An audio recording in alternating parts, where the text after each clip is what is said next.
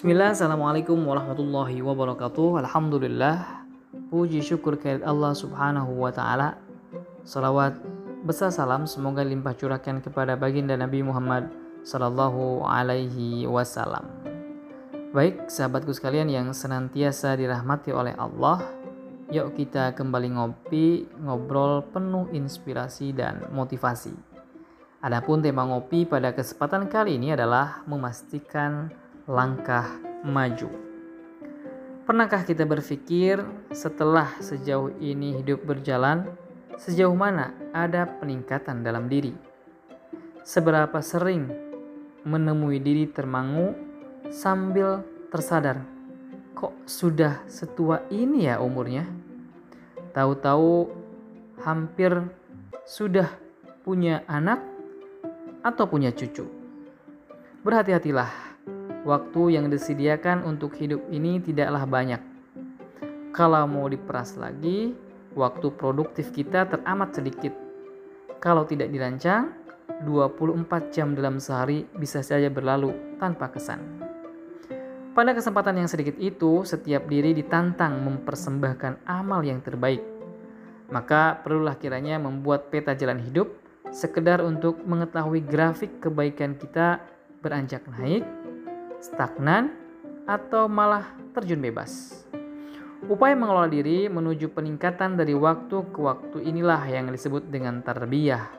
Jadi ia bicara kualitas, bukan kuantitas. Ia bicara bagaimana memanfaatkan waktu yang tersedia, bukan seberapa banyak waktu yang tersedia. Seorang ulama pakar pendidikan pernah mengidentifikasi tarbiyah sebagai upaya atau proses mengembangkan kapasitas diri terhadap setahap demi setahap menuju titik kesempurnaan. Ini sejalan dengan makna etimologis dari kata tarbiyah yang artinya tumbuh dan berkembang, berproses menuju sempurna. Ini dia. Berapa lama Khalifah Abu Bakar atau Umar bin Khattab memeluk Islam? Kemungkinan besar kita lebih lama dari mereka. Tapi kecepatan mereka memproses diri menuju kesempurnaan dalam limit waktunya itu yang menyebabkan prestasi mereka menjulang. Hasil lompatan juga jauh, bahkan seolah melebihi waktu yang tersedia. Karenanya, mentarbiah atau mendidik diri bukanlah pekerjaan yang sederhana. Sebab memang pada dasarnya jiwa manusia itu dinamis dan beragam. Level akal pikirannya juga bermacam-macam. Begitu juga kapasitas fisiknya. Termasuk juga lingkungan yang membentuk pola pikirnya sangat heterogen belum lagi dengan ragam imunitasnya terhadap syahwat dan godaan setan yang bersemayam begitu kuat di dalam diri manusia. Maka kalaupun tak cukup pede membandingkan diri dengan Abu Bakar dan Umar cukuplah bagi kita memastikan satu hal. Bagaimana hari, bulan, dan tahun ini lebih baik daripada yang sudah terlewat. Berikutnya berbicara tentang cakupannya tentu seluas cakupan diri kita sebagai manusia. Jika diri ini terdiri dari hati, akal, dan jasad, maka pada ketiganya lah tarbiyah merambah masuk.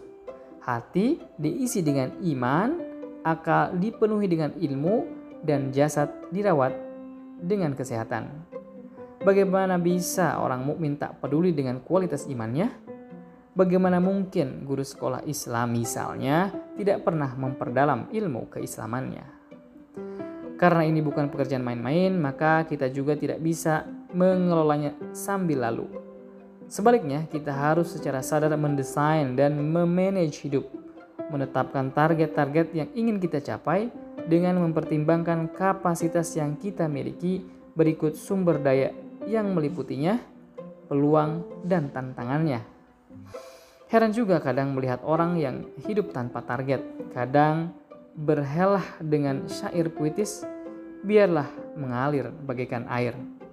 Enak saja, justru air itu terus mengalir karena ia memiliki tujuan super jelas, yaitu laut. Bagaimana kita mengetahui sukses atau tidak dalam aktivitas kalau kita tidak tahu ukuran gagal suksesnya seperti apa? Bagaimana kita akan mengukur capaian diri kalau tidak pernah menetapkan target yang jelas yang ingin dicapai? Jadi mari bersikap pemaaf terhadap orang lain, tapi jangan pemaaf terhadap diri sendiri. Ada kalanya dalam rangka mentarbiah dan mendidik diri perlu memaksakan diri. Kata orang, lebih baik terpaksa masuk surga daripada penuh kerelaan masuk neraka. Wallahu alam, demikian ngopi pada kesempatan kali ini. Insya Allah kita akan ketemu di kesempatan ngopi berikutnya. Assalamualaikum warahmatullahi wabarakatuh.